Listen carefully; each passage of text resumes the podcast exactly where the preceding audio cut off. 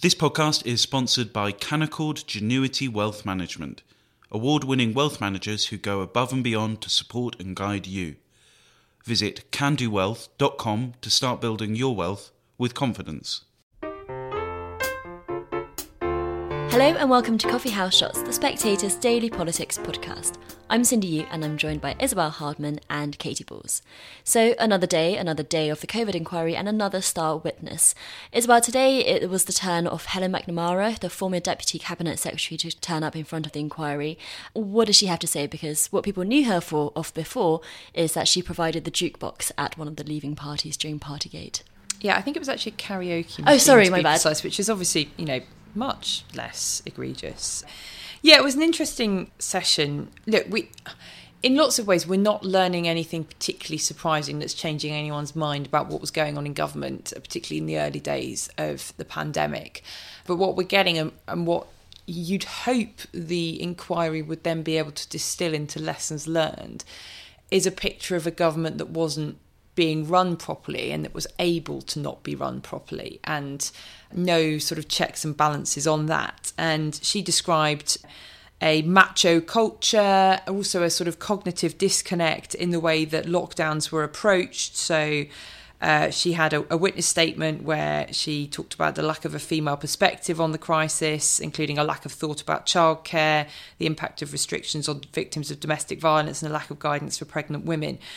She also wrote that a disproportionate amount of attention was given to the impact of lockdown on male pursuits, citing football, hunting, shooting, and fishing. I say that's probably a particular particular type of male who has those pursuits as well from a particular social group. Again, not a surprise. We know that cognitive disconnect is a real problem in, in UK policy making. And my sort of anxiety about this public inquiry, and indeed most public inquiries, is that you have the evidence sessions where it's very easy to get caught up on the, the swear words, uh, frankly, given that McNamara was giving evidence a day after expletive laden content from Dominic Cummings about her mm. was read out to the inquiry. And also, you know, you have that sort of focus on the, the swear words. And then you have a day where the inquiry reports and journalists get locked in a room to read the reports and then have, you know, a day, maybe two days if you're really lucky, of headlines. And then that's it. And that's the point at which inquiries should be their most powerful because they've had recommendations for lessons learned. What actually then happens is those lessons aren't learned and they're just repeated in a slightly different manifestation by another mm. government, leading to another public inquiry which says the same thing. That sounds very depressing and uh, cynical, but unfortunately, that, that does tend to be the case. She did also have some kind of fruity stuff, such as she struggled to pick one day when COVID regulations were followed. Uh, she described Matt Hancock as displaying nuclear levels of overconfidence. Again, not a surprise to anyone who's been following this even vaguely. But I think the picture that she painted of the government, she did so in a very sort of quiet way, was quite devastating. Katy, what do you make of the gender point that Helen McNamara is making here? Because this also comes in the aftermath of Dominic Cummings being accused of misogyny in his comments about Helen McNamara. Well, the Dominic Cummings response to that is, "I'm actually horrible to everyone, and I'm particularly horrible to men." Equal um, So you might think I was bad to Helen McNamara, but just you wait and see what I said about Matt Hancock, which I suppose is equality in, in one form. Though in this case, he's actually saying he's worse to men than women, so not pure equality. I think that if you look at the comments against Helen McNamara, so um, you know, there's one I'm not going to say, but it's about stilettos and it involves the c word. I think that's pretty crass and spread. I don't think it paints Dominic Cummings in a particularly good light. I think also comments he made about, you know, I'd like to handcuff her personally is one of the other suggestions he made. So clearly very dismissive of her as a civil servant. What's funny is lots of people say she used to at least be one of the only civil servants he respected mm. in that building, but um, the respect appears to be missing in some of those exchanges. I think generally there's often, I think, an effort to say almost like, you know, the vote leave bully boys, Lee Cain, Dominic Cummings, and you look at some of the language.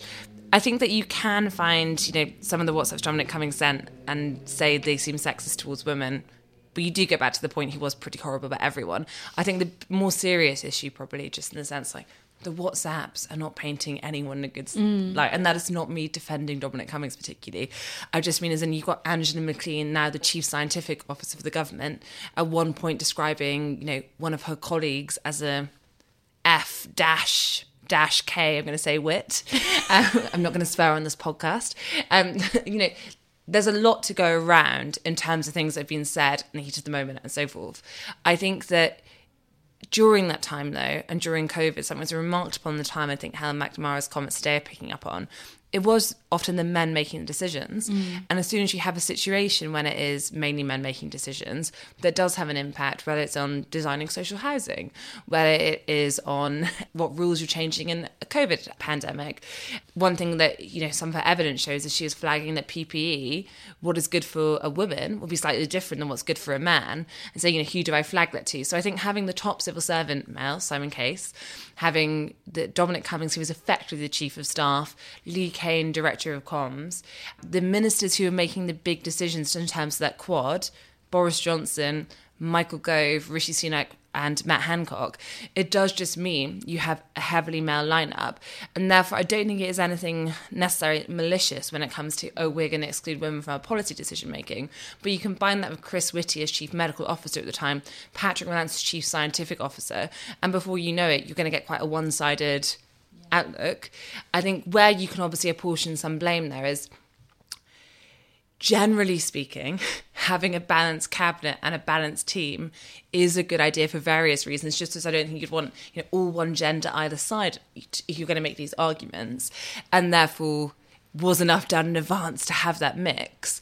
But I, I, think you can just see in the policy making it was an issue that was raised at the time, and you're seeing more evidence today confirming that. It's about someone who doesn't come out well at all, and someone whom Helen McNamara and Dominic Cummings seems to agree about is Matt Hancock. Now, she was asked today, is it true that he said things that wasn't actually true? And McNamara said, yes, I was very surprised about it, but suggested basically that he often, time and again, told the government things that weren't true. Matt Hancock, he's not he's not coming out well in this, and he's also this is the same week that he has a clip of him from SAS Who Dares Wins has come out. It's quite incredible to think that this former health secretary um, has had such a downfall. Am I being unfair? I mean, downfall from what? I guess is the question. I think he's reached the.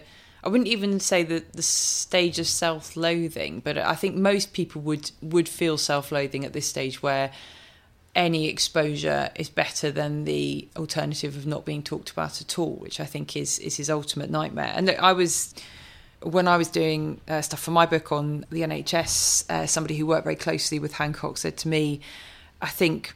Matt quite enjoyed it because it felt like he was doing something important. He had a piece of his brain missing where most of us all found it quite stressful. And there's this bit from McNamara that, that backs that up, actually. She told the Inquiry today. He reassured me that he was loving the responsibility, and to demonstrate this, he took up a batsman's stance outside the cabinet room and said, They bowl them at me, I knock them away. um, and look, lots of people outside of politics think that politics ends up being a game played by immature men who are still mentally at school. And people like Katy and I spend a lot of time defending politicians against that charge. And then this happens and you just think, well, I'm just not going to bother. And let's move on to other political men because uh, this is, continues to be a tough time for Keir Starmer. Yesterday, he set out what he hoped was a speech that would clear the air a little bit about his stance on Israel Palestine. What did he say and how did that go down? So it was an interesting attempt at a tightrope balancing exercise by Keir Starmer, whereby as we've covered on this podcast many times, he has faced resignations in terms of uh, Labour councillors, senior Labour politicians such as Anas Sarwar and Sadiq Khan calling for a ceasefire. Some of his front benches saying they want a ceasefire and they back one, despite it not being Labour policy. And this was Keir Starmer's response to that. So he used the speech, I think, to uh, be more critical of Israel than he has been previously. You know, saying you know, just because because we say Israel has a right to, defend itself doesn't mean that we are writing a blank check. Also, and I think in a direct clarification or rebuke to his previous comments on that LBC interview, he talked about how you know turning off electricity, stopping water was not acceptable for Israel to do, but ultimately, has anything changed? He stuck to his position, which is he's not going to call for a ceasefire at this moment on the grounds that he said it would freeze things as they are, that could help Hamas, and it was not the right course, even if he did understand why some in his party were saying it, but he thought they were misguided, was the implication. And therefore, where does that leave Keir Starmer?